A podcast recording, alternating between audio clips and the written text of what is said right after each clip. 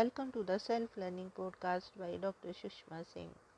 Let us start discussion on Unit 13 Evolution, Development and Function of Capitalism. And our topic is Expansion of Markets and Production.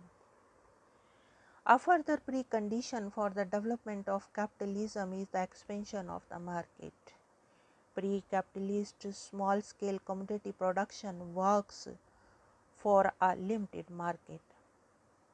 In the 16th century, a commercial revolution took place in Europe. Discoveries of the new trade routes opened the Vasco da Gama era of worldwide trade under colonial conditions. The expansion of the market encouraged large scale production and thus the growth of capitalism. The capitalist entrepreneurs can emerge only when a certain scale of production has been reached. The guild master and his limited number of journeymen and apprentices do not produce enough for setting the master free to do only the directing and supervising work. The capitalist, as director of an enterprise, emerges with the scale of production growing larger. Let us move to the next point the production of surplus value. With the market for commodity production expanding and with a minimum of capital in the hands of a class of owners of the means of production, and with a sufficient number of workers ready to be hired on the labor market, capitalist production can develop.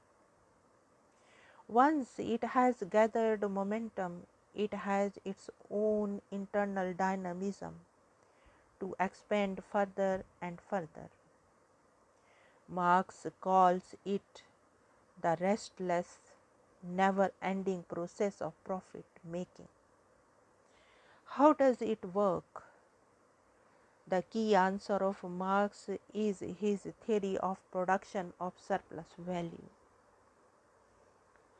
For Marx, the extraction of unpaid surplus labor is the key to understand the different forms of society. Rent paid to the landlord in feudal society, taxes paid to the state in Asiatic society, these forms are connected with the different political structures needed to enforce this extraction.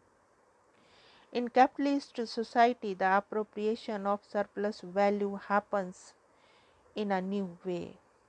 It is no longer the unpaid labor of slaves or serfs, but the unpaid labor of wage laborers. Workers in capitalist society receive wages.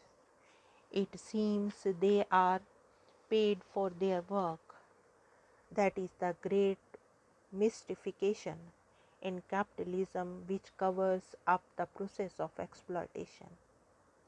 Actually, they are paid not for their work but for the use of their labor power what they produce is worth more than their wages. The wages cover only the cost of necessary labor, that what is needed to maintain the laborer. The value of what he produces is more than that. The capitalist appropriates the difference. What is the surplus?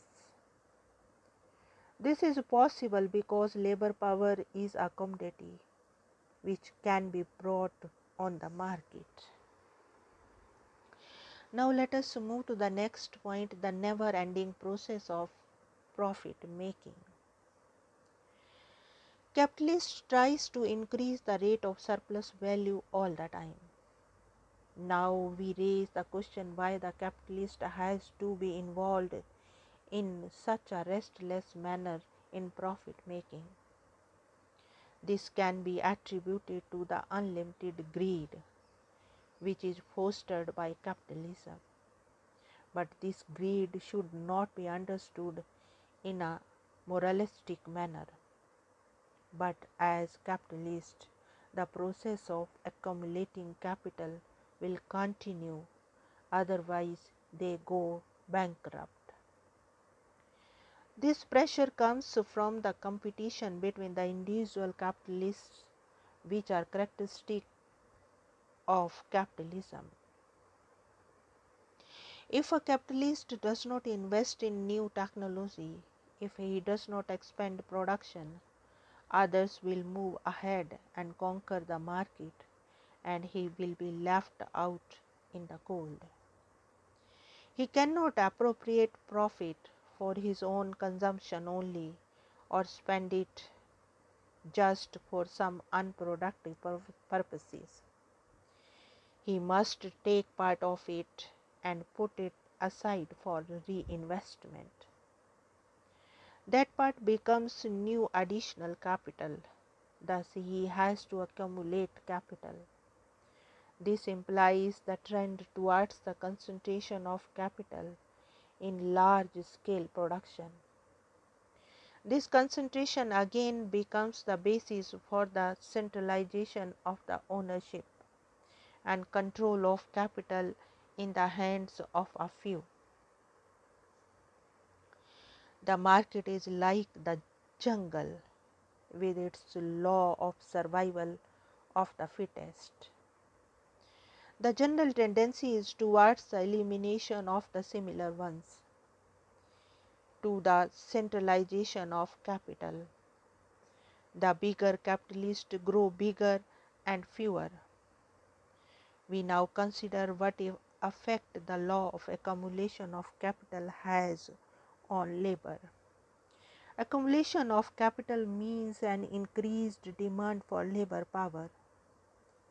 This could lead to a rise in the price of labor. On a modest scale, wages may rise for a while, but this does not change the basic position of the laborer, who is completely dependent on the capitalist. Capitalism does not only create demand for labor, it also creates unemployment through the process of mechanization. In this way, it creates an industrial reserve army of the unemployed whose existence makes it possible for the capitalist to keep the wages of the employed under control. The action of the law of supply and demand of labor on this basis completes the despotism of capital. There is another reason why the capitalist has to expand production unlimited.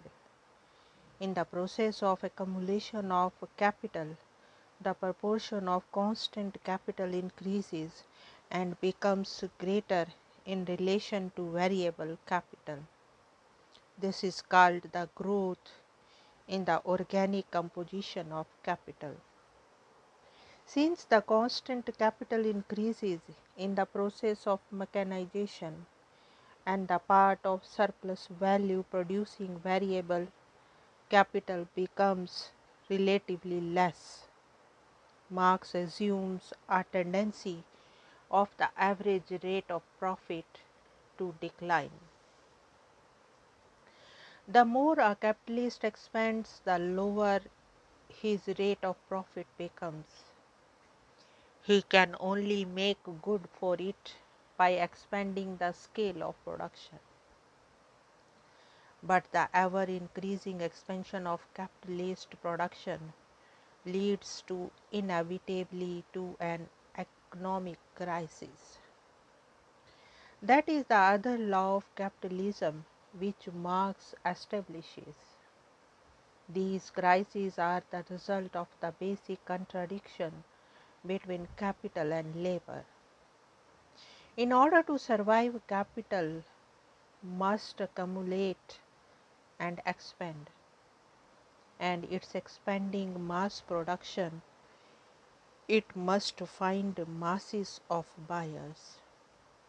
These masses consist to a large extent of workers. They can only buy if they receive higher wages. But higher wages reduce the capitalist's rate of profit.